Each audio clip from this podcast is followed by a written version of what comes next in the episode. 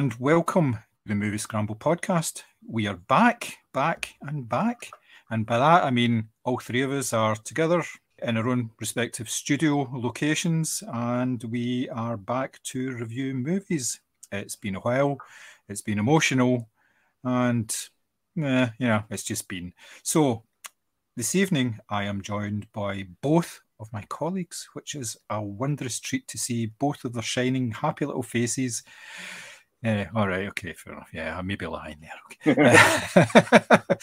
uh, I am joined by my two colleagues on the Movie Scramble podcast. So, first up is young lady Mary. How are you doing? Young Lady Mary makes me sound like royalty. I quite like that. um, I'm really good. I am honestly so, so happy. I know we went out and had our lovely little catch up, but actually to be back doing pods with you guys means everything. So, little heart, I'm very excited. Yep, excellent. We're hoping that Mary is uh, sort of curbed some of her right wing tendencies and she'll she'll be pretty much with Never. us. Never. also on the pod is Mr. Simpson. Thomas, how the hell are you doing? I am doing very well, John. Thank you. Just to echo what Mary was saying there as well, that it's good to be back, the three of us in the virtual room, so to speak, ready to talk about film and try and not get cancelled like we would do in the pub. Yes, uh, yeah, the, the pub is a bit problematic sometimes, but hey ho, a couple of Manhattans down, and the world seems like a much nicer place, I must say. On the podcast today, we are going to be reviewing two very recent films. Uh, later on, we will be discussing John Wick 4, but we are going to start with a film called Sisu, which has just got a release in the last couple of weeks. He was a Finnish commando. Lost his home and his family in the war. He became a one-man death squad.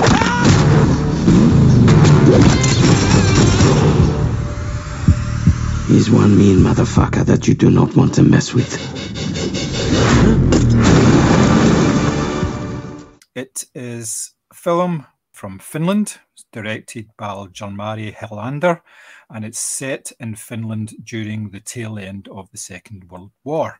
Film opens with a, an old guy prospecting for gold, finds a tiny nugget, really, really pleased with himself, and then basically finds a complete shit ton of the stuff and decides that he wants to cash out and actually just get some money rather than having all this shiny stuff about.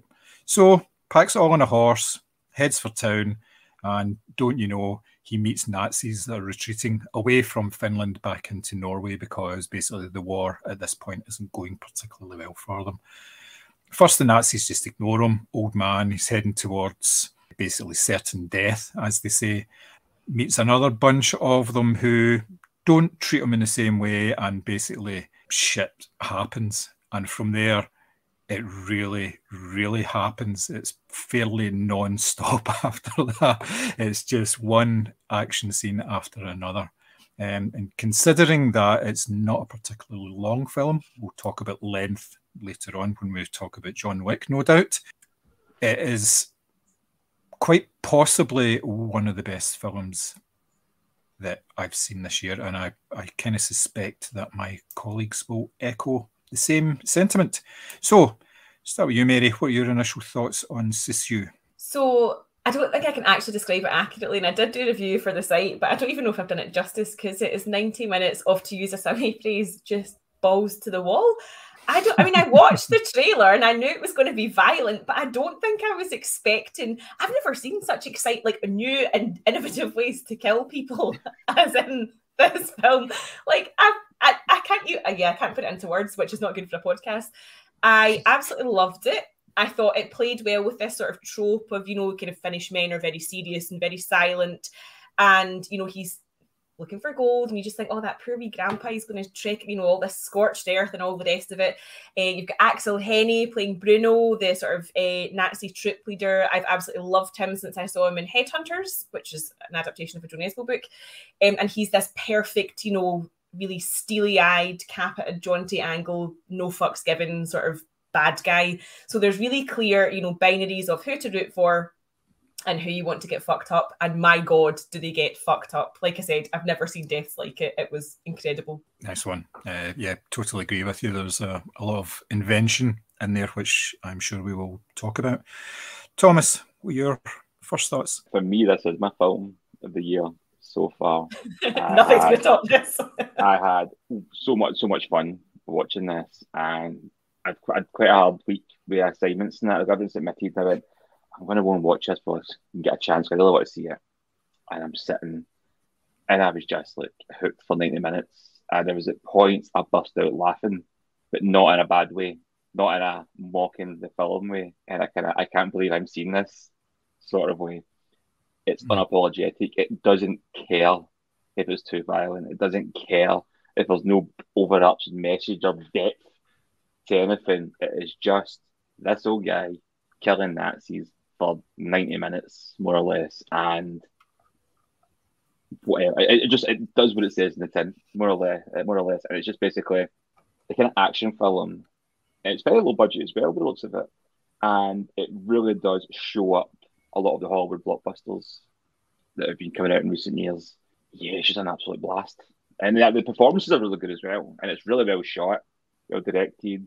There's not a lot of dialogue in the film. Our hero has a, a line at best the mm. whole hmm. movie, and it just shows you that you don't need a lot of talking and words to get the story going. And yeah, if you go turn around and say, "Well, don't know much of a story," and it's like, "What's even better?" It's a simple plot. Yeah, yeah, it makes a lot of sense to keep it as simple as possible because that's the kind of thing that they do with. Well, you you'll know firsthand experience. They do with short films. It's single idea it's quite a straightforward plot that they usually have, and it's just however you execute that plot that makes the difference between a good film, a great film, and a really bad film. Uh, when there's too much on the go, then you just you get diverted. Now, that's not to say there's not a lot of interesting stuff going on in the film. There are wee subplots and stuff. There's all the, the Nazis, as they're retreating, have taken what five women hostage as well. So there, there's elements in there of like a, a, different sort of story, and there's also a wee dog as well, which doesn't get the, the best of treatment because he keeps leaving it. but uh, yeah, the the director had stated that for the film he had a basic outline of point A to point B, and he came up with scenarios in between so he had the story first, and then he, he plotted the action in between it, rather than sometimes a Hollywood film, you're basically just stitching together action scenes and having plot, you know, to try and marry them all up. So it was done, it was done the proper way. And what he said was he would come up with ideas for these action beats, and then have to work out a way to get to get his protagonist out of the situation that he had put him in. And he said that was the worst part of it because he could come up with all these scenes, like saying, you know, he's facing off a tank. How does he get away from that? What does he have to do? And obviously not repeating himself. And that's one thing that that film definitely does not do is repeat itself. There's all sorts of different action scenes in there. Some close quarters, some uh, like I've mentioned involving tanks, and there's there's a water-based sequence as well, and there's a plane, and there's all sorts of stuff going on there, and it's just, as you said, non-stop. It's just absolutely fantastic. So, what did you think? Like you've mentioned there, Thomas, the the main role has no or very little dialogue it just has the story to explain it. Other people fill in the blanks about this old Finnish man. Uh, there's there's a very interesting scene quite early on where they've already confronted him once, and they, they report back to headquarters, and the message they get back is just leave him, just go in the opposite direction because he's got this reputation from a previous life. Now you can tell that he's like a, a hard man and everything, but he's it, it's it's not put across until he actually goes into action. And this this isn't to say he's a like a like an invincible character. He he gets the shit being out of him. There's I mean by the end of the film, my God, you know the guy's in a bit of a mess and all that. But what did you think about the fact that they they went down that route, which is starting to become more established, of having an older actor actually in it and basically performing a lot of his own stunt work and action work. That is pretty decent, you know. It's it's it's a still a bit of a strange thing to do, but what do you think? Do you think they pulled it off? Do you think it worked? Well, definitely. Um, I mean, you just look at the guy and he looks like a total badass, hmm. and that goes a long way to it. You know, it's like, yeah, it could be somebody's wee sweet grandpa in the pub type thing, but there's something in his eyes that tells you he's seen some stuff and he could fuck you up if he wanted to. And I've actually seen that acting. Uh, when did it? Because other films, Rare Exports, the Christmas Tale, I think it's called, the really evil Santa one.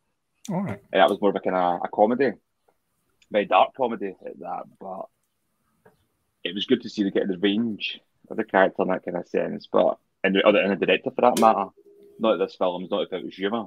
It's a very fun. It wants you to be entertained what's going on. It's not a realistic um, insight on a violent world. It's not a historical war drama in the sense that it's what World War Two was like. but no, I like the fact that it's just an older character because it just it, for me it it lent more weight to the character. I mean, if you've got this big army guy walking by, you're like, yeah, well, the soldiers are going to mess with him. It's going to be tough and that. But they don't see him as a threat. They just see him as this old man they could just push about and bully and rob. And they're gravely mistaken. As you said a bit early on when I told, were fortunate. you were fortunate that he only killed a handful of men and just saying like get out there, leave them, but they can't. And the guy is like a Viking. He's like a mm. Viking warrior in the film, and I think his age helps his portrayal of the character more than anything. Yeah, yeah, definitely. What do you think, Mary? Yeah, no, totally agree. I mean, when the film starts, you do get that hint because he's got the bullet, what looks like bullet holes like on his shoulder, and then this weird scar that almost looks like he's been autopsied because it's like the full length of his torso. And so you're kind of going, oh, maybe he's been tortured, or you know, maybe he was at the front or whatever. And you're right, there's not a lot of dialogue, but I'm a big fan of the fact that there's so many times where it was literally just maybe just tensed his, his knuckles slightly, or there was a wee flicker of the eyes, and you're like, oh shit, it's about to go down. So you don't need all of that. But I think, yeah, the age lends a sort of gravitas and it also gives the background of Lee been through all these different wars, and that's how he built up these skills. He wasn't just this like mental killing machine out of nowhere from rural Lapland or whatever. He'd actually had the chance to serve, and that's why he'd built up these skills. But I do love when they say to him, you know, the Russians call him the immortal. So although they say he's not invincible, they do say he is the immortal. And you know, how what what could they possibly have done else to this guy? He literally sets himself on fire at one point, comes out the other side totally fine. So there is, so it's almost like he plays into his own legend. And I love that there's loads of little scenes where the Nazis are sort of looking around at the forest or what's left of it, or sort of under their tanks or up at the sky, because it almost gives this illusion that he is this sort of like omnipresent, you know, immortal, as it were, who's coming to get them. And yeah, no, I think the, the age lends the gravitas, but it also gives you an understanding of, yeah, he's picked up these skills legitimately. He's not some like, you know, crazy grandpa living at the edge of a forest who just happens to be good at killing off entire bands of Nazis. There is a there's a slight depth to it. Yeah. yeah. yeah. Obviously, with the the title itself, Sisu is a word that doesn't really translate. It's like best described as being sort of stoic determination or tenacity of purpose. Basically, you don't give up until the person the other person gives up. That's what it's all about, and that's what sort of made him this sort of legend in the first place. So, in terms of the action, I've briefly sort of mentioned it before.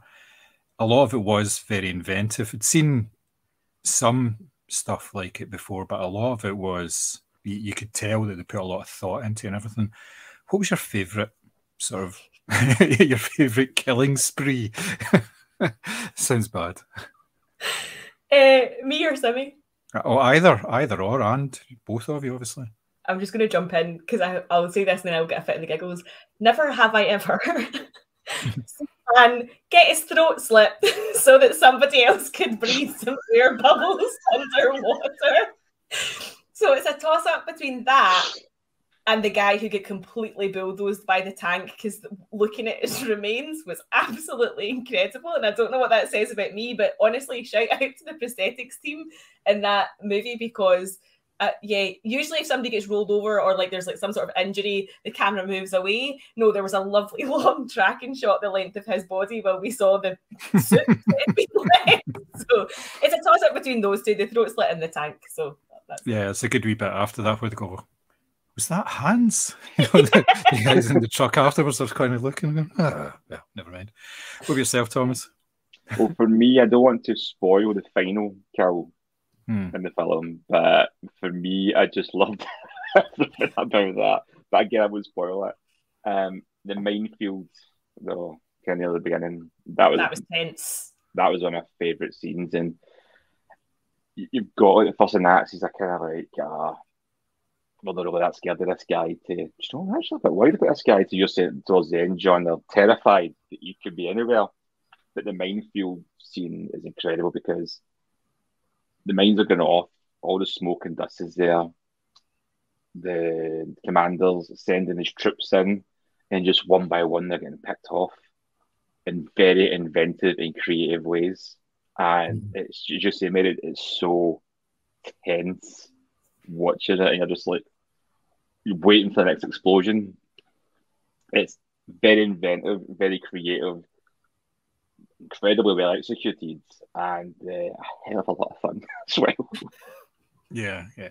Well, my f- sort of favourite was the the one just before that, where he encounters the the guys in the truck and basically takes them all out. Uh, just the way that he, he, goes about that, because you, you haven't seen anything up until that point and it's just the way that they they filmed that action scene. It was all sort of mid shot, so therefore he was doing all the action and everything, and it's just completely brutal because it catches you off guard. You think, oh, maybe you'll be you'll be able to shoot a couple of the guys, but no, no, he goes completely to town on these guys, and it's horrific the the way that he actually t- takes them all down, and then obviously that leads into the uh, the minefield scene. But chings, aye, it's it's brutal in a bit. So, uh-huh, so it's, it's about that kind of unapologeticness of the film, and the violence is really over the top. It's really brutal, and the knife scene when he stabbed the guy in the head near the beginning of the night for the first kill, actually, I yeah. was just like, whoa. Oh, I jumped because it kind of yeah. just so there was it was very very silent, and then, as I say, you've seen the trailer, so you know it's going to get a bit crazy. But I just wasn't expecting like a like a switch to flip, and then all of a sudden it was just kill, kill, kill, kill, kill for the rest of the film. But yeah, that was kind of brutal. I think first killing that did sort of make me jump a little bit. Yeah, I mean that's a film as well. It's he's not got this noble cause. He's just wanting his gold back. The Nazis. They're also insinuating that they've been raping these women as well, mm-hmm. and it's just a very there's no, as I say, there's no depth to the film. I don't mean that in a bad way. It's just a case of all these guys are Nazis. There's no noble causes here. The guy just wants his goal and be left alone, but he's going to murder every single Nazi that comes across his path in the meantime. And if anybody's watching a film going, ah, I think that Nazi had a bit of hard time there, they're going to watch a film and think, and feeling sorry for the Nazis getting their heads exploded and knives in the face and run over tanks and all sorts, you know? So we've obviously talked about the protagonist here, who obviously is a single figure, but what about the bad guys? Oh, what about the Nazis in this? What did you think? I thought um, the main guy, uh, what was his name again, Mary? Uh, Bruno, played by Aksel Hennie. Yeah, he was so so good. He just dripped absolute malice and it was just detestable. It just looked detestable. He just looked evil. Yeah. And again, it's that way. There's, there's no depth to the characters. There's no try to understand. There's no complex character study here. It's just this guy's the embodiment, really, of evil. He's wee sniper, first in command, uh, next in command guy.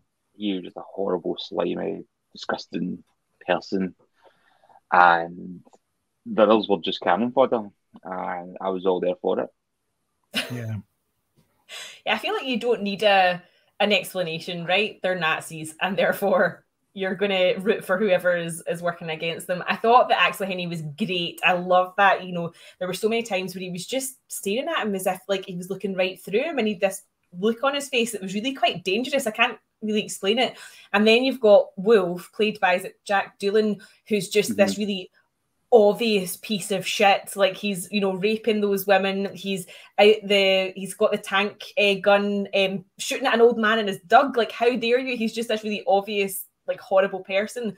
And the sort of two, the dynamic between the two works really well because they're obviously pushing these sort of younger soldiers into you know you go and test where the the mines are and they're they're horrible even to their own, their own kind or whatever you want to call it but yeah i thought they were very very plausible villains but for very different reasons yeah, yeah, and it's it's that way. It's like as well as you said earlier, John. You've got the the women characters, and they're there to kind of tell the story in a way they kind of fill in some exposition. Mm-hmm. And again, just that very simple, straightforward plot technique. There's nothing wasted in this film. Everything serves a purpose. Nothing's just shoehorned in to pad it out. Nothing is wasted. Everything is used. Their involvement was great. I can't remember the, the woman's name. Her performance was excellent as well. Yeah, the only sort of Nazi that had any sort of backstory was the the main one, Bruno. He had a bit of self awareness about him because if you if you think about it, at any point they could have walked away after they lost maybe like half their their troop, but they had to keep going. And he gave a very good explanation because he said, you know, when this war's over, we're not just going to be able to go back home. You know, we're completely fucked. It's basically we're the bad guys here. You know, it's like the uh, Mitchell and Webb sketch where they're, they're, standing about wearing the Nazi uniforms. You know, we've in our uniform. you know, are we the bad guys? So he's aware that he's not going to have any sort of post-war activities. He's going to get, you know, put up against a, a wall and shot. So he's trying to find a way out, and that the gold for him and tangentially for the rest of the, the guys is their way out, their way of actually getting away from it. So there is a wee bit of a backstory, but not too much so that, like I say, it doesn't go into any depth with these characters because it doesn't need to. It focuses on the main idea that it's a revenge tale, and it's not a revenge tale for any moral reasons. It's just he wants his stuff back, you know, so he can get his money or whatever. So yeah, I, it works really, really well. So, what else did you like about this film? You've obviously mentioned the the cinematography, Simi, as well, and the fact that it wasn't an expensive film. Do you think uh, more money would have made any difference, or do you think it was just right the way it was? For me, it was just right, exactly how it was. Um, it was just right how it was. Uh, this, this isn't a film that needs remade with a bigger budget of that. This is a filmmaker that has used what resources he has to deliver the best film he could on the budget he had. And yeah, it's not as if it's some of the special effects are like groundbreaking as the bit towards the end. It gets away with that because of how over the top it is. It's not you're watching a bit of it, not to spoil anything, but you can see where the CGI is and the practical effects and that is. You're not like it doesn't take you out of the film either because it's no. so extreme how it's happening. But the, the violence is I wouldn't say it's necessarily realistic as such, but it's does look stupid. Nothing it doesn't look stupid, you know. Yeah, it doesn't break the laws of physics, does it? Uh, no, it's not. It's not fast. yeah. Yes. Fast Ten's fine, but Fast Nine not so much. Apparently, the budget for the film was six million euros, which is about a what, bargain half, at the price. five and a half million pounds. So yeah, you can see that uh, they've sort of stretched every penny in the budget as well. So yeah, yep, I think it's it's quite an achievement for the director and everybody involved with it. So yeah. So, anything else you'd like to mention while we're still on the subject? I just really like the chapters because it gave it that sort of. Uh, I know I'm saying yes. Tarantino esque, but the one that was the one that was just called "Kill 'Em All." I was like, "Oh fuck yeah! Where is this going now? Like this is so good." So I really like that, and I also like it's like that kind of throat singing that was used throughout because to me mm-hmm. that's quite quite a masculine, quite testosterone thing. It's very deep, it's very guttural, and I, it was used sparingly, but I thought it worked really well for the type of film that it is that obviously he is a sort of like almost kind of hyper masculine version of a, of a soldier or, or whatever you want to call it. So I thought that worked really well but yeah, the chapter titles in particular gave me a, a few chuckles, and uh, as I say, Kill 'Em All stands out as being my favourite. Yeah, aye. and the way that they actually displayed the titles as well for the chapters, it started off quite clear, and then as it Yeah. got to like the fifth and sixth, it was like almost like covered in blood and stuff like that. So, Yeah. yeah, Yeah. Oh, I had that old gunslinger western feel to it Yeah. as well that Yeah, really helped. Um, that white hats, black hats. yeah, it's and, you know- not a million miles away from a spaghetti western, to be perfectly So- honest. That's what I was even thinking the cinematography because obviously you know it's quite washed out, and as they've explained, the Nazis have basically burned everything in Finland. So quite often it's just him and one other person, almost like brackets at the edge of the screen, and that's very Western. It's literally a you know a, a face off or whatever you want to call it. So I, I really like that element of it as well as that it's obviously it's an action film, it's a sort of World War II film as well. But yeah, there was lots of elements of it. You were like, this feels like an old fashioned cowboy film. It's it was really well done. Yeah, even down to the sort of the, the sparse landscape, Yeah. sort of the, the scrubland, and it's, it's it's almost like a like say a washed out desert landscape as well. So And and That's make good use of smoke and all that sort of stuff. Like say when the Yeah. when the minefields started to go up. and that's the thing that really kind of intrigued me and was really tense for me when the film started was where's he going to hide? Yeah, That was my thought as well because there was no trees left. Yeah. yeah, I'm like, there's just open land. They've all got machine guns. He has nothing. How's he going to get out of this? Ingenious creativity. yeah, I know. Although it is one of these films that, if it actually followed any sort of logic, it would be finished in about two minutes. Yeah, Because at the very start of it, the the second in command, the I can't remember the guy's name. Wolf, did you Wolf. say his name was? Wolf, yeah. Yeah. he was going to shoot him. So if he'd shot him, that'd have been it. They'd have got the golden left, you know. but obviously, the story uh, doesn't dictate that to us. Uh, they, they basically want the horrors to unfold afterwards. But I always like looking at these things. If you did actually, you know, they've uh, they've worked their way across Finland, killing and raping anything that they've found, and yet with this old guy, they say, ah, "Just let him go. He'll he'll be he's Uh, going to be dead in a minute anyway," you know. well, that's the thing. They do know he's going to come across those Nazis further up the road. Yeah. And So the I landmines as well, potentially. Yeah. So They knew. I, th- I think almost he got a kick out of the fact that he knew he was walking towards a certain death. When you hear the gunfire originally, Mhm. um, I mean, that's the guy kind of like turns around and smirks because he knows that that's, that's him taken care of. Then there's a silence, and there's more gunfire. And he's like, hold on a minute. What's going on here? So yeah, I get what you mean. That whole kind of like carefully just shot him type thing, but it was almost that more. It was more evil. That he's like, "Do you know what? Leave him. That's that's too quick a death for him. Type thing. Don't waste Yeah. the bullet. But Quite. he is actually loosely inspired by a real guy. Oh well, what? didn't know that. He's a Finnish sniper. And Are you uh, serious? yeah. Well, I need to look this up. That sounds incredible. Yeah, I, I, I'm not going to try and pronounce the guy's name, but his nickname was the White Death. Wow. Do you And remember that you guys was- told me Finland didn't exist? Oh yeah, that's right. He doesn't exist. I forgot about that. Yep, only in films. Well, have you noticed there's nothing? Have you noticed there's nothing in Finland? yeah, just scorched earth. Yeah, nothing Yeah, at all. that's us lost our Finnish audience now. That's brilliant. Yep. Well, they didn't exist to Honestly, begin with. That's that's all I could think of. Obviously, they weren't speaking Finnish right up up until the sort of very end. But all I could think of during this was John and Simmy told me Finland didn't exist. Ah, dear, dear, dear. So, having talked about it for a wee while now, would you both recommend this? I kind of think I know what the answer to this is anyway, but would you both recommend this film? I've been Fuck telling yes. everybody and anybody Yeah. to watch this Yeah. film. Oh, So if you've definitely. been yeah. accosted in the street by Simmy telling you to watch Yeah. Sisu, you know why. You know why. I'm just walking with my placards and the poster. Ask me about Sisu. uh, trying to usher people into the cinema. I had one guy come up to me and say his granddad and that in the war, and it was a bit insen- insensitive, so he's not going to go and see it. I say guy it was maybe, but uh, Honestly, with you, I don't even know if you're joking half the time. I'm just like, did you? Yeah, did that happen in the forge? Aye. Okay, so we can take that pretty much as a recommendation from all three of us. Yeah, spot on. I think it was right up there, and I think I know it's a bit early to say, but in our end of year lists, I suspect it will be featured. Um, I, will be surprised if I see 10 better films. Yeah, uh, I can't see it being the, the year, top 10. No, this is definitely going to be there.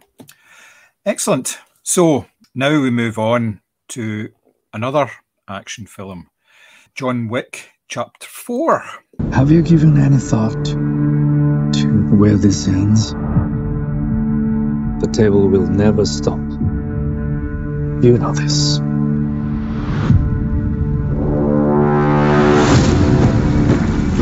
No one, not even you, can kill everyone. You ready, John? Yeah. Again, directed by Chad Stahelski, features the one and only Keanu Reeves. This time he's joined by Donnie Yen, Bill Skarsgård. Also, uh, Scott Adkins is in it as well. Uh, very funny turn from him, and returning characters such as Laurence Fishburne. One of the final roles for Lance Reddick on screen, and Ian McShane as well. The story this time it basically follows on straight from the end of John Wick Chapter Three, Parabellum, where and I'm going to spoil the end of the film for you if you haven't seen it. you haven't seen it, where the, why are you listening to a review about the fourth film? Really, come on, you need to. It's on them. yeah, you need to have a, a, good long look at yourself. That's what you need to do. or as as I was uh, always told when I was young, you need to have a word with yourself, son. So get on with it. Basically, at the end of chapter three, John Wick is shot and falls off the top of the Continental Hotel building in New York and is assumed dead, although the body is never found.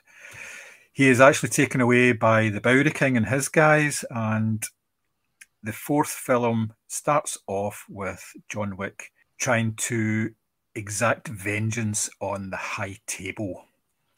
Now, this film then takes him to Morocco, where he meets up with one of the elders of the High Table. At this point, he is still excommunicado uh, when they figure out that he's still alive. And what comes to pass is there's a new character called the Marquis, who is played by Bill Skarsgård, this quite effete man who is pushing basically to be in charge of everything.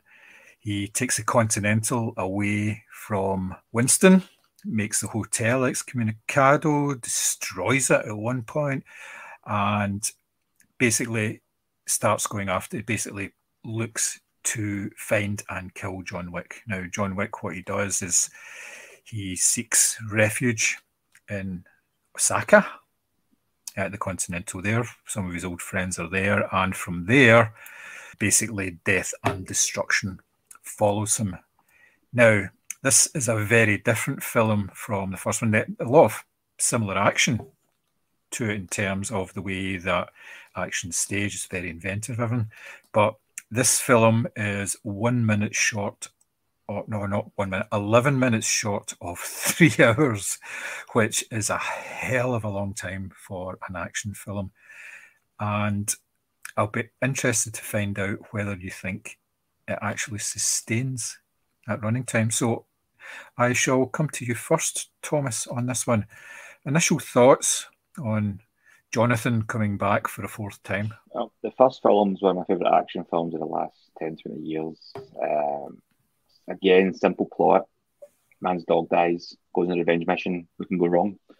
My problems with the films at the time we got to the third one, the story got really convoluted. I hadn't a clue what was going on, which in these kind of films is fine if the story wasn't so front and centre at that point, and it was taking about the film a lot, trying to figure out who all these different characters were and all this. This depth to the world that it created, it kind of lost me. So when the fourth one came out, and it was going to be, as you said, almost three hours long, I was very skeptical to how they were going to pull it off, and I was thankfully surprised that they managed to do it. Um, they started a lot of the lore and the mythology of the film, but I didn't feel it was in your face as much and the action was incredible, and it did keep me hooked for the near three hours. Mm-hmm. Excellent. Mary. Yeah, I must admit, I went into this, to be quite honest, not remembering fully what had happened in the third one. I just knew that I didn't like it as much as the previous ones.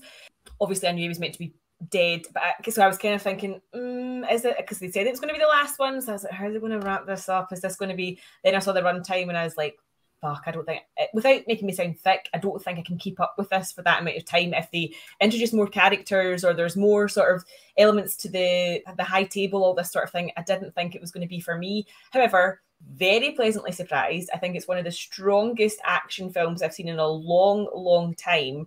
And three hours, what three hours? I thought it flew in. I thought it was great. Yeah, same. I mean, I'm now at an age where I have to consider toilet breaks and stuff like that. And I don't like to do that during films because of FOMO. You know, I'm I'm almost assured that whenever I walk out, something monumental will happen, and I'll miss it, and I'll come back in, and I'll be like, "What the fuck just happened? What, why, why are those two fighting together now? You know, why why is it why is it completely changed?" So you have to time it and prepare. I don't mean like going to training or anything like two weeks before or anything like that, but uh, you just have to be aware that it's a long running time in preparation for these films, I watched the first three again, uh, like maybe two or three days before it. Watched one a day, and what I found was that the consistency was right up there for all three of them in terms of the invention of the action scenes and everything, and that followed through into the fourth film quite nicely. It was a a bit of a change of pace. The fourth film, in that it didn't start with an action scene it started mm-hmm. quite quietly. It was his recuperation. It took its time, which it kind of had to because he's not Superman. You know, he, he's he's flesh and bone, and if something happens to him, then he's going to take time to recover. And you know, falling off a building kind of necessitates you you take a couple of days off to recuperate things like that. Now, see, but, if only his employer had glued the window shut. exactly. yeah. great Danko at best. Yeah. You've got to remember it was his employer that shot him. And no, that's true. that is true. That is true. So yeah. So yes, I thought that it didn't feel like a three-hour film at all. Really enjoyed it. It was quick enough that you didn't get bored at any point. I enjoyed all the action within it, and it still moved at a fair pace. And because, especially films two and three, they had introduced an awful lot of lore of the the world of the assassins. They didn't add really anything to that. They didn't need to because there was enough there, which formed the background. And now there's a new continental, but you know there's continentals dotted all over the world, so that's not something new. You know that he's had this like very sort of successful past all over the world killing people. So he's, he is well known in all these places and he's made a lot of friends, which obviously informs all as well. So yeah, I, I got it right from the start. And I just, because you're familiar with the previous stories, you can just sit back and go, yeah, it's good. Somebody coming into it completely blind, watching four and nothing else, will just be going, what the hell's going on for the first like 45 minutes? They won't have a clue because, like I say, there's a slow start to it, and this is recuperation before he actually goes and does something. So you're kind of going, "Yep, what's going on here?" It's a wee bit strange. So just dive into the the characters themselves. Obviously, they've introduced a new bad guy this time, Bill Skarsgård, who obviously was very very creepy as Pennywise. Now, this performance for me was a little bit more low key, but still fairly effective. What did you guys think of him as the, the, the main baddie in these proceedings? Yeah, I liked him. Not my favourite performance by him, not my favourite bad guy in these films either, to be fair, but it's like we did another European uh, villain for John Wick to up against here. Vincent Cassel uh, must have been busy. uh, well, not problematic, but I liked his performance because it was just it's just it was understated, but it was still quite hammy in a scenery chewing type way, and oh God, yeah. it was it just basically played up to the fact that I am this evil European billionaire villain type James Bond esque villain almost, and yeah, I liked it. It's just my only thing I suppose was John Wick films are almost like a computer game as well. and he was kind of like the, the, final boss, but you never heard him through his film. Hmm. For me, that was the only little thing I felt. I think, I think it'd be good if it was were building up to this final final villain, which clearly they were in one way. But for me, just getting the character introduced in the last film, you kind of like, right, cool. The stakes, when they're that's, that's nothing to performance, to be fair. But I just didn't really feel that it was this arch nemesis of John Wick in a way. But I'm kind of diverting a wee bit. But the performance wise, um, yeah, like it was just what you want from your villains like that. Nice yeah. Yeah. It had yeah. a miniature, had a miniature models as well. I mean, all good European villains should stand over European miniatures at some point. oh dear.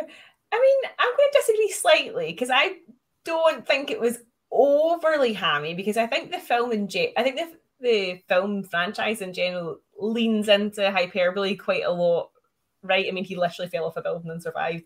So I'm going to forgive some of the scenery chewing. Um, but I like the fact that he was a contrast to so many of the characters have encountered, not just in terms of personality, but also just in terms of the way that he dressed. Because albeit he was suited and booted, it was maybe like a suit with like sequins down it, or like you know, he'd like feathers involved at one point, or everything's all very like color coded and it's very like ostentatious.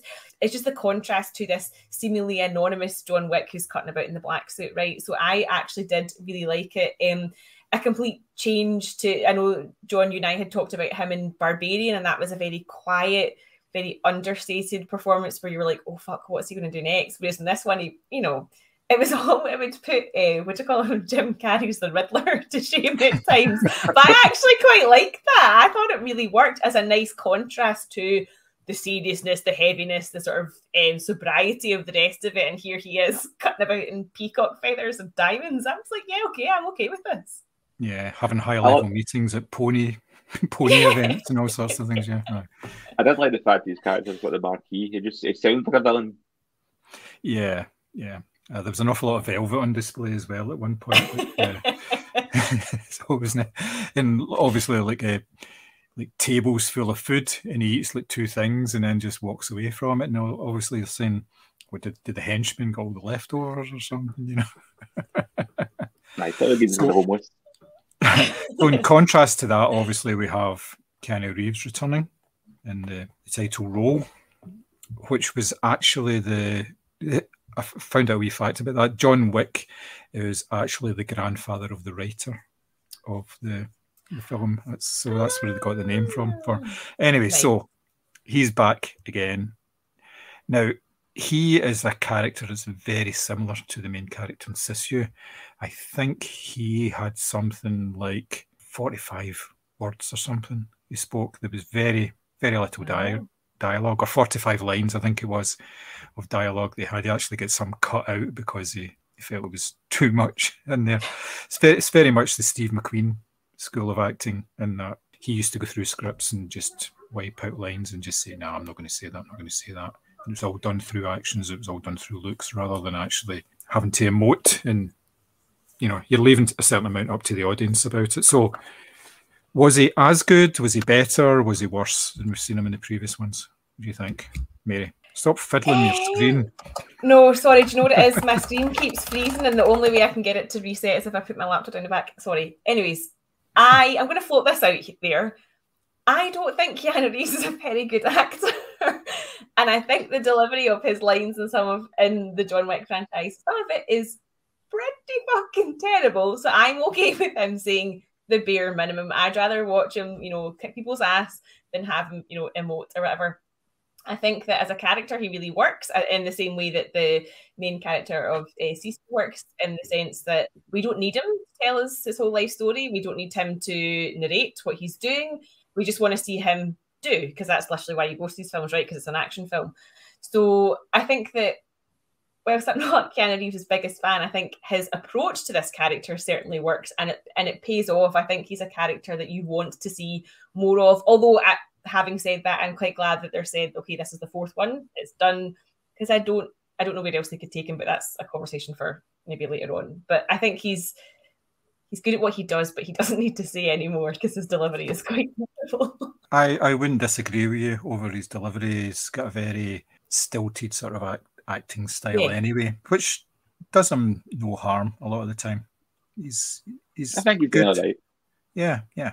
He's, he's, I he's mean, a I'm sure decent he's not crying into his millions because I've just said I think his line delivery is pretty terrible. Yeah, I'm sure yeah. that's not going to happen. I just think that for me, I, I don't need a character like that, as I say, to constantly be narrating what they're doing or you know verbalizing deep emotions. I, I do just want to go and see you kill people. That's that's pretty much it. I don't think he's showing his age. though. No, oh no, absolutely not. no, no. Absolutely not.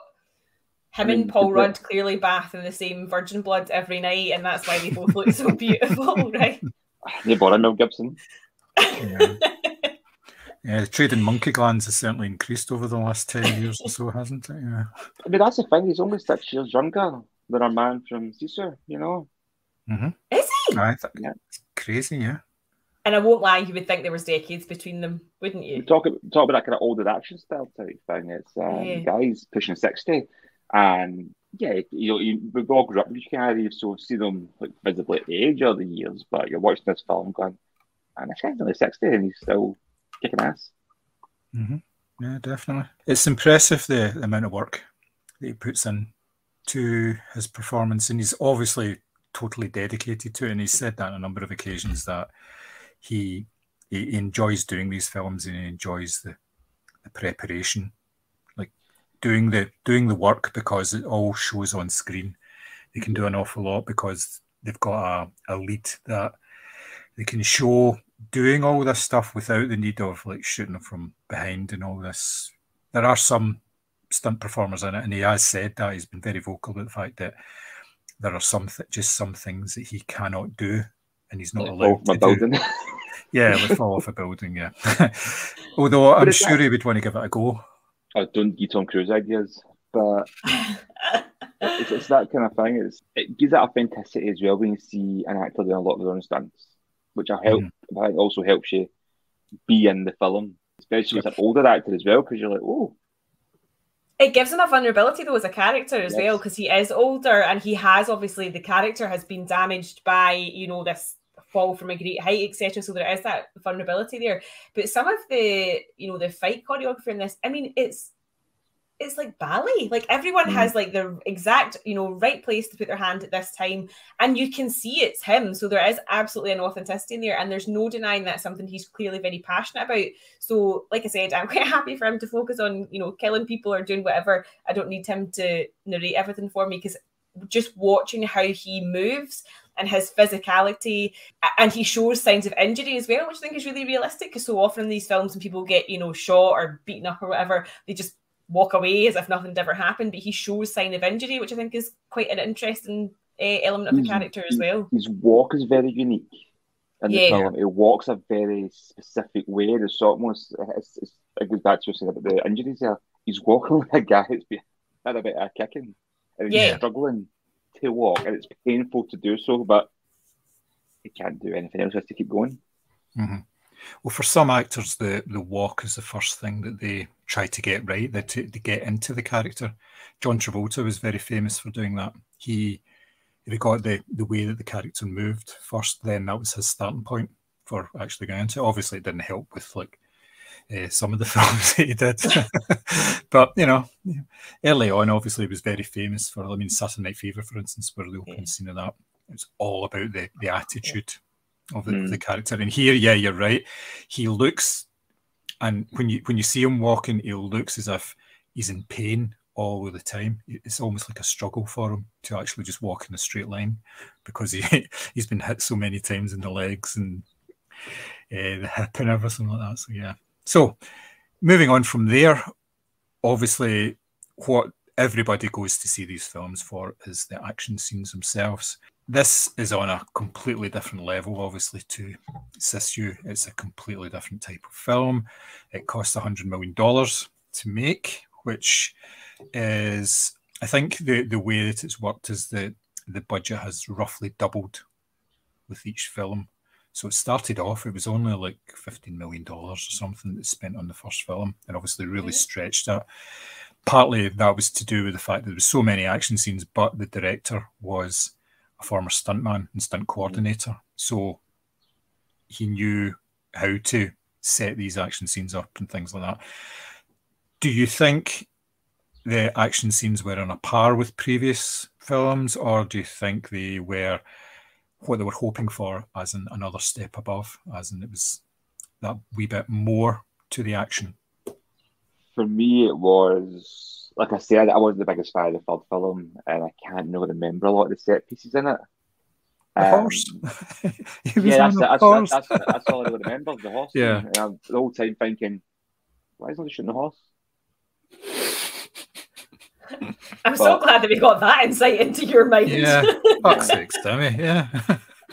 but no, with this, it was, it's, Mary, you had the nail on the head the idea of kind of ballet. It's so well choreographed. And it's so fun to watch. It's, it's quite violent, obviously, but it's not got the same brutality. Sisu, for example, 500 people get shot in the film. Uh, and it's like, yeah, it's, just, it's not a realistic depiction of gun violence, but it is some cracking set pieces over the top. You know, it's, it's not a documentary. The scene of the Arc Triomphe was brilliant just because it was so tense and you're just watching it thinking, ah, at that because it was just so fast paced as well. These cars flying past them. Um, and if anybody's actually ever been there, that's a horrendous roundabout. It's absolute chaos. It's mental. Um, for me, the set pieces did kick up a gear, a way that it was a bit daft that everybody was bulletproof at one point. So it was, it was almost like they're all like uh, shooting each other with like airsoft guns. And mm. bullets just bouncing off each other because they were literally bulletproof suits. And I'm like, it's still cool though. yeah. Uh, I mean, I definitely think this is I think it, it, was almost like the perfect goodbye. I think they really went all mm-hmm. out in terms of what they had to offer. I loved the fight sequence in the Osaka Continental. I think I tried to work out how long that went on for because it was, I mean, they literally went through room through room, just, you know, as you say, kicking the shit out of each other. He gets the nunchucks out, all this sort of thing. But it was I could watch that like over and over again, just a scene mm. on its own. It was just, it was so perfect and so well done. The Arc de Triomphe scene, as you said, traffic dodging was making me feel physically sick because I was like, someone's going to get run over here, as if that was, you know, the most important thing that was going to happen. Um, but I think for me, the standout was the overhead shot where he's going through the room with the devil's breath ammo, oh, and yeah. you're literally just watching that, like almost like a flamethrower just like shoot across the room and you've got those really beautiful you know almost making it look like a sort of doll's house type of thing as he weaves through those rooms.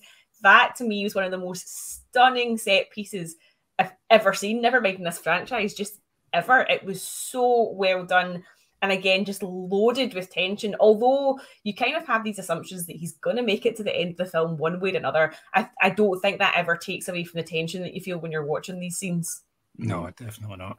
The the overhead one was very sort of reminiscent of a game.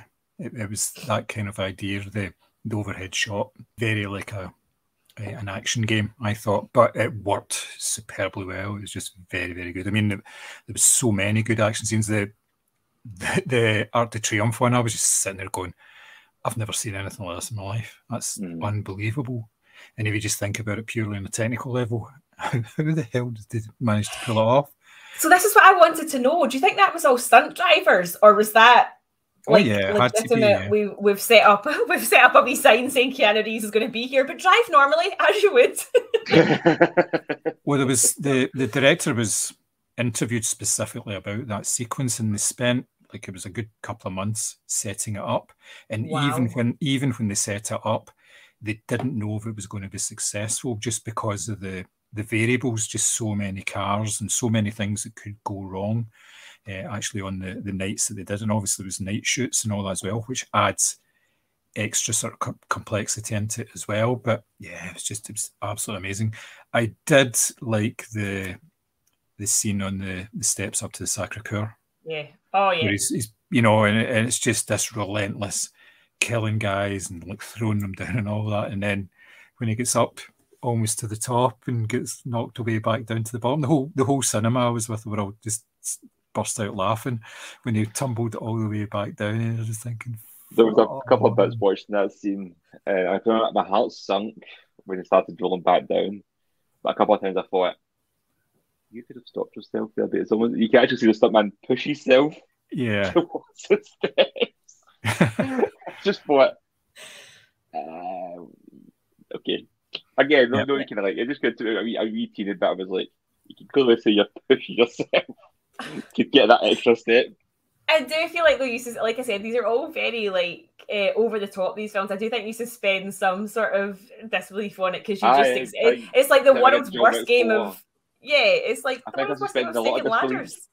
I think I've I think at the time I've got to, um, I'm on the stairs, I think I've suspended quite a lot of disbelief in the film. Yeah, yeah. No, and that's that's completely fair. I just. I would, I'd, yeah, I, can I know that will always stay in my head that there's 222 stairs to the top, the top of Sacre Coeur, but you're right. I think every time you got so far and he plummeted back down, you were just like, fuck's sake. It wasn't But- even the idea of it because I'm thinking of if it, you know the momentum stuff. But you could, there was a couple of scenes you could see the stunt man. You could see him kind of like it was slowing down. It would push yourself to get the extra momentum. I'm like, hmm. That was Are you honest? like a Are you honestly going to put in a complaint and say, I saw you push yourself? Two stars. more- for me. It was almost like seeing the boom mic in the shot. No, I get you. I That's get what it was kind of like. It wasn't a kind of case of the disbelief of the idea that it would fall down all these steps. It was the the movie. It was, it was like seeing the boom mic. It took me out of the film slightly. So, what did you think of the fact that uh, the the newer characters that were introduced? Obviously, we had a major one in the Donnie Yen character Mhm. playing a blind martial arts expert again. I mean, geez, oh man, he's cornered the market in that one, hasn't he? But there was also smaller parts. Obviously, was it Clancy Brown was in it as well, Yes. and previously I mentioned Scott Adkins as well. Now, Scott Adkins se- sequences were brilliant with him and the. I, I noticed there wasn't any complaints about him wearing a fat suit. Compared to more serious films that were out there, that he seemed to have got away with it quite easily. What I did you swear think? I, I didn't Mhm. know who he was. No, so that's I not them. honestly thought I was when he was doing the fight scenes. I was like, "Oh my god, that guy can really move!" I actually feel so embarrassed. And I also thought Donnie Yen was blind because all I've ever seen him play was was blind characters. So, um, Well, I think- he's actually committed. He's actually committed to his role. He actually blinded himself. Part of me was thinking, surely they didn't have a blind man do all of this because this seems very dangerous, and Yeah. that just shows you how stupid I am when it comes to these films. But I do think that There's no blind men in Finland either.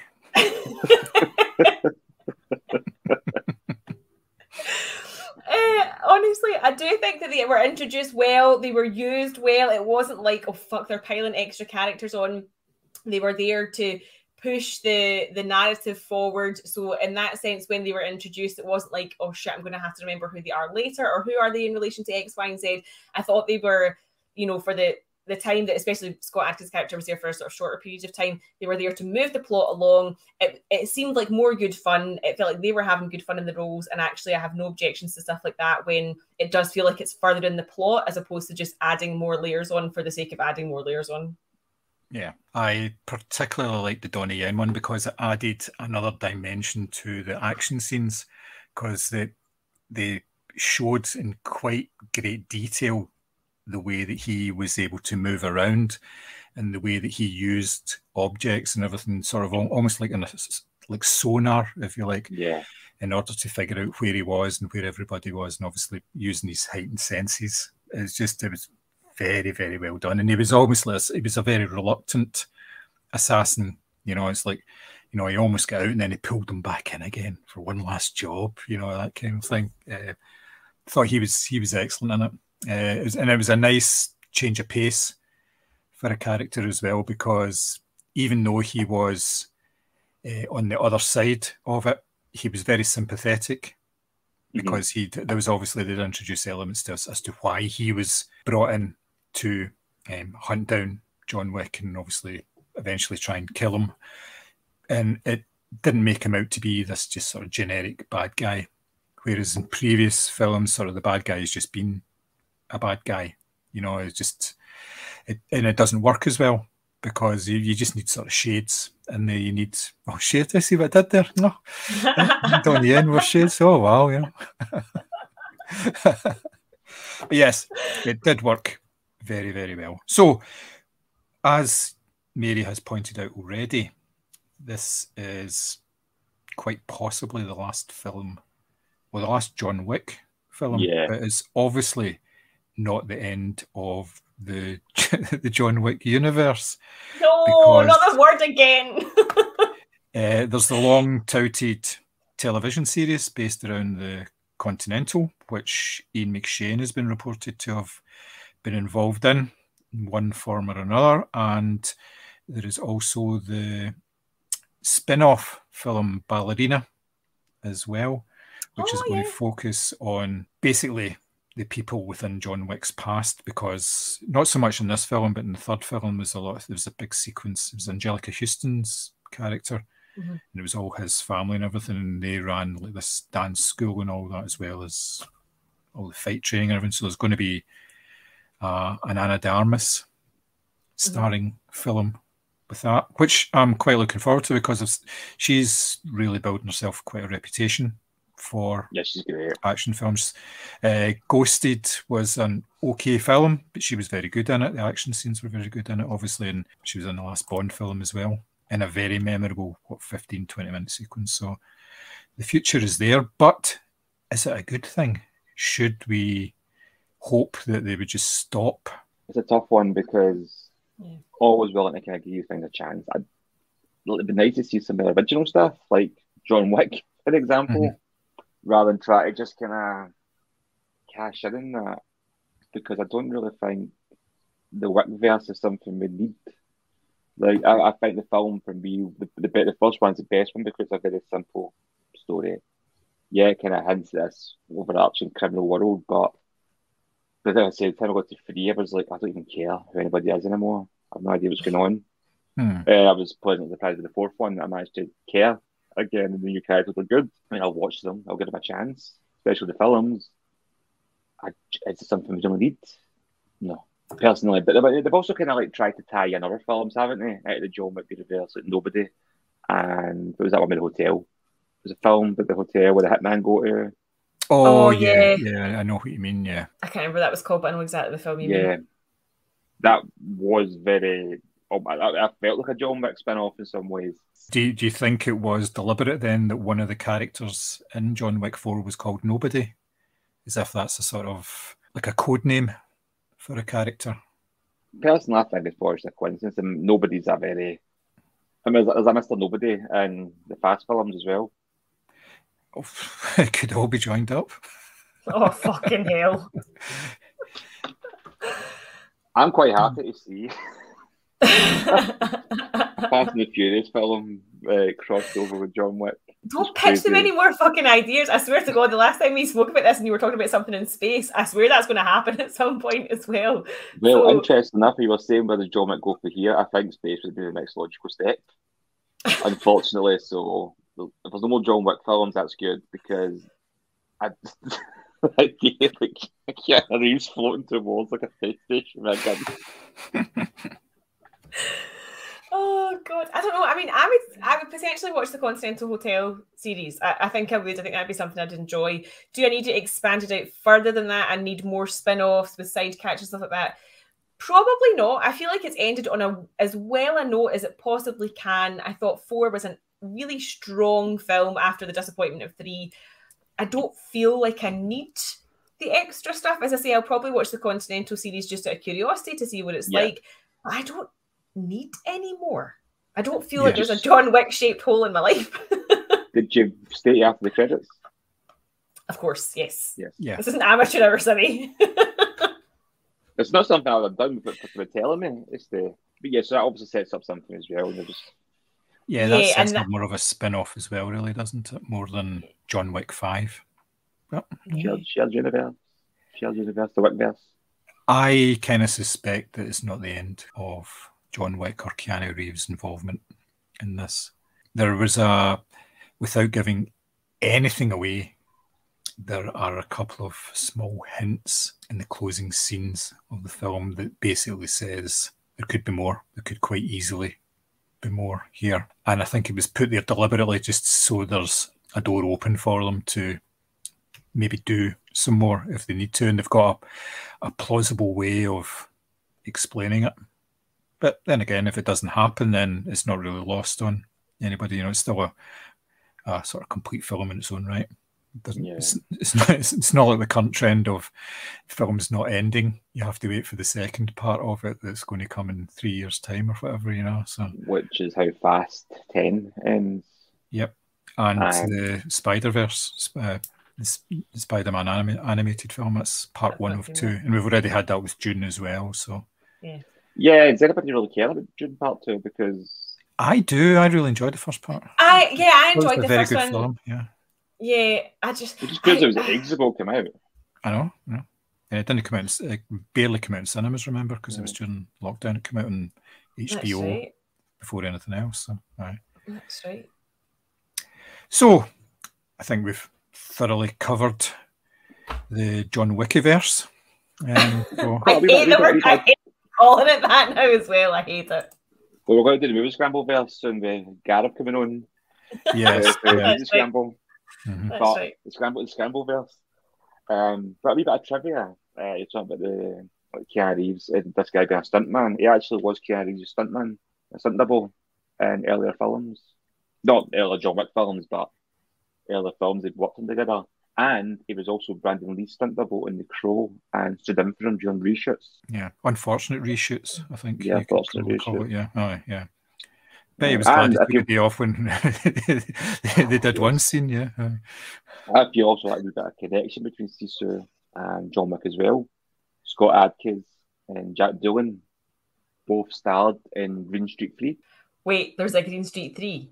Yeah, I didn't even know there was a second one. In fairness, I've not seen three. I've seen two. It's not great, but um, three. Yeah, there's a third one. Yeah. These films don't get good until like the seventh or eighth one. So then you start getting interested, That's isn't what it? really hits its stride when you get Green Street in space.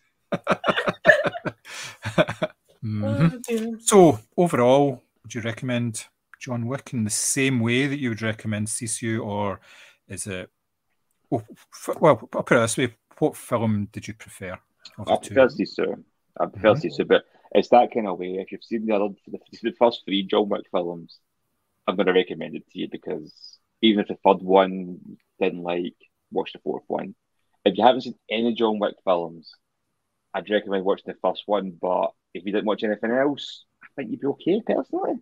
Mhm. I don't mean I really enjoyed the fourth one, I I did, but if somebody hasn't seen any of them, and you're saying to them, there's four films and the last one's about two days long, they might go, yeah, I'm just going to watch Steve Soon Stays 90 minutes. Yeah, yep, in and out without uh, needing a trip to the bathroom. Yeah, I can't, I can't go over that. So, I would recommend it. Well, I'm that kind of way as well. It's like, so sorry, I think with Broken Mary. Sorry, it's just because you said in and out without needing a trip to the bathroom. I forgot what we were talking about. Oh, for goodness sake! Jeez, oh, where's your mind? I'm starting to be quite good at finding a lull in a film, and I'm like, that big action scene's just happened. Uh, the the talking should run and back. yeah, If I miss anything, no. There's been times I have missed stuff. I'm like, bastard, I have no idea what's going on. But I'm getting quite good at sensing the structure of the film. Sisu, I didn't move. Yeah, no, in fairness, and you don't need to either. I think it's I think it's tough because I really enjoyed John Wick 4 and I came out of the, the cinema feeling absolutely elated that it finished on such a high note and there's so many different parts that I absolutely loved. Like even the wee bit where he trained the dog just to bite folk in the balls. Like I absolutely loved that.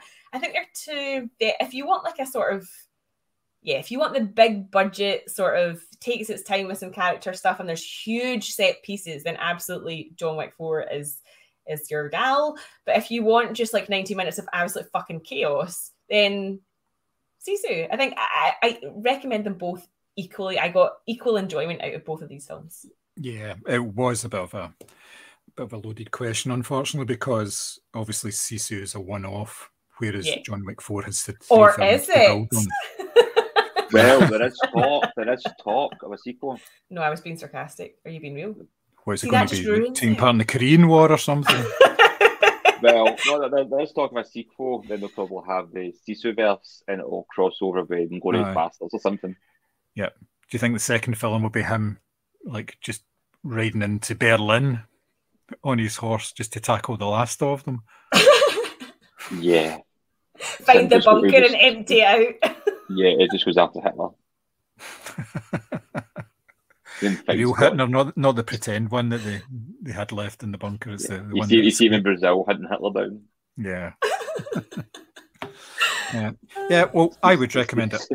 See you in space. Yeah. Inevitably, it always goes there, doesn't it?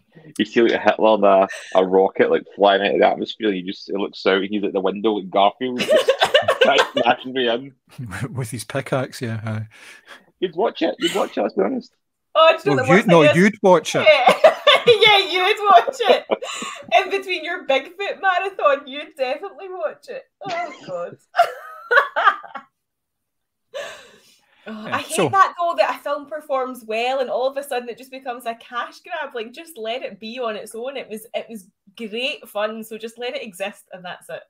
Yeah, see, for me, that was John Wick for me, basically, because I thought the first one was. I mean, when I saw a trailer for John Wick the first time, I wasn't sure if it was a piss take because he's like, "He killed my dog," and I'm like, "Is this a real film? Is this a comedy? Is that a spoof? Where's this going?" And then the trailer finished, and I went, "I need to see this film." Yeah. Mhm. I mean, I, I I love films, and this is where both films have a lot of connections as well. I love films where you mess with the wrong guy. I love films like that. John Wick, they didn't know who it was, and then it takes the car to uh, John Leguizamo's uh, chop shop, and he's like, "You've no idea who John Wick is." You know, it's like you've no idea what you've done. And with this guy as well, you've the general talking to the Nazis saying, "Like, just leave. This, this you've you've had a lucky escape with this guy, and sitting in a tank of machine guns, going, "Huh? What? No, we're going to kill this guy." So I love films like that. You mess with the wrong guy. Yeah, it's always good, isn't it? Yeah, I would recommend both of them equally. I think they're different, sort of different areas of the spectrum of action films. They cover some similar ground, but uh, they're very different types of films. You can tell that from the the way they were, they were created and uh, the way that with the amount of money it was thrown at both of them as well. But I would like to see Sisu getting a bit more love out there because it's just definitely worth it. It's it's it's, it's been very well received when people have actually seen it. This is Um, going to a film that finds its home Yeah. on streaming. Let's be honest. Yeah, So if I put yeah. in Netflix or that, and somebody's going to watch it's going to go on TikTok, it's going to explode, and it's people are going to be like, "You need to see this film," and they're going to be sharing clips of it on social media. Mhm. It's this is going to get a massive audience once it's once it's a home video, I believe. Yeah, I think so. Well, I mean, if you look at the likes of Nobody, which has been about for what two years, year and a half, two years, and that just hit Netflix about two, three months ago, and it was the number one film on Netflix, like for about a month or something, which is totally wild. It's still in the top ten there, so that's there's obviously an Oh, audience for these films. Yeah, yeah, it's it's, it's done really well because uh, I was flicking through Netflix last night and it came up again, still in the top ten, and I watched a wee bit of it. Which you know how they, it shows you the wee preview bit, and it was the bit where he goes in to find out about the tattoo and all that, and the old guy, oh, thank you for your service and all that. So yeah, it's just cracking. Um, quite easily, I could quite easily watch it again. Uh, I've, I've Yeah, that was a and that's, one. that's, that's an in and out one. It's like ninety minutes or so. So yeah, you just Yeah. don't mess about. So that's it from us with regards to our big comeback pod. As usual, you can find us on the social media channels. We're on Facebook, Twitter, Instagram. If you'd like to get in touch with us, you can get in touch with us there, or you can send us an email to podcast at moviescramble.co.uk. You may be the first.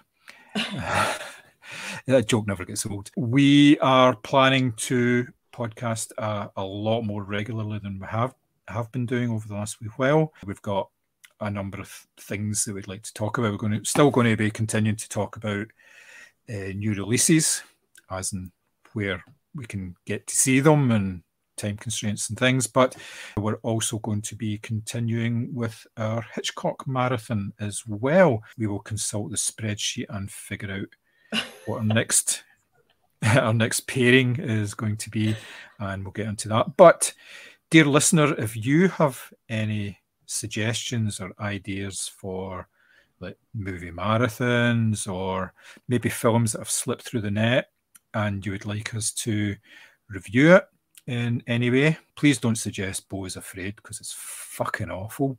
But, but you know, it, it would make a good pod. Put it that way. It would be a, an interesting discussion talking about it. Uh, once Yeah. it- and it, but it's been a very difficult film to see because it was only in the cinema for about a week, and it did Is that really because it was badly. shite? I don't. Well, again, it was a three-hour film I About- felt it. about angst, and you did feel the three hours in this one. But I don't know. My view may change if I watch it again. I may really hate it. You know, you never know. You know, I'm cool. I'm not going to watch it again. yeah, I, I, I, I, I've- I didn't have I've not same- seen it. I didn't have Yeah. I didn't have the same uh, feelings towards it as you did, John. I just have no intention. I, I- there's nothing I think I'm going to get from it. There's still I was so much just- shows I could be watching.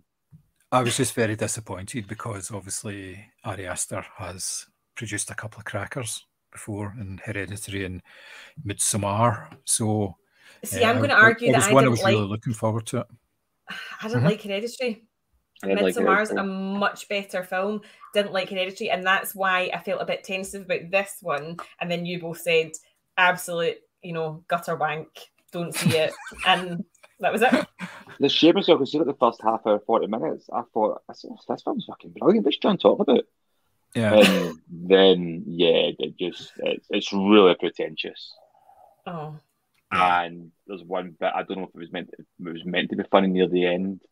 And Mary, Andy, I can't wait for you to see that so we can discuss what's in the attic. Oh, I don't know if I have three hours in me. I mean, in fairness, people laughed at Hereditary at certain points as well, like when. Oh no, that's like, that, that's that's that's this is like I, ca- you need to. I, I can't spoil it for you. I can't. All right, okay, okay, okay. No, I need to find no, three hours of my life that I'm willing to This sacrifice. isn't that, that, that, that isn't like uh, people laughing because they're assholes. Type find this is a what the fuck. There's no way this isn't supposed to be funny. I don't know if I can do. It's not I funny. just, I don't know if I can do this to myself. The thing is, like Joaquin Phoenix, I really like, and he makes interesting choices. But I just, I don't, I don't know if I have the three hours in me. I need to really, really focus. And given that I now have in the back of my head how much you two hate it, I'm scared Just- that I go just- in and I'm like, that was brilliant. just just watch Sisu twice. I'd rather, in fairness. Yeah. So that's it from us. Thank you very much, my fellow podders, and thank you very much to the audience as well. One day we will we will meet you, and we could probably all fit into a phone box, so that'll be that will be lovely. So- I've met one. I met one. I met Wow. Andy to the Bang Bang podcast. Of course, yes. Oh, need to give him a shout out because he's always mentioning us when he's publicising his own podcast, and he's obviously made a point of wanting to come on at some point. I think we will arrange that. I'll leave that up to you, Simmy. We Yeah. can find a, a suitable vehicle for us all to talk about at some point in the future. I'd very much No enjoy holes, that. no holes barred. A good one. Yeah, aye, let's go there. Yeah, aye. you, mean, you mean this wasn't? Oh, the Hulk Hogan film, No Holes Barred. oh, right. Okay. I thought you meant this in general. no, no, no. I, I knew exactly what you meant. Unfortunately. oh, dear. So, from myself, thank you very much. And from my other colleagues, are you going to say cheerio or are you you're not going to bother? Bye. Bye.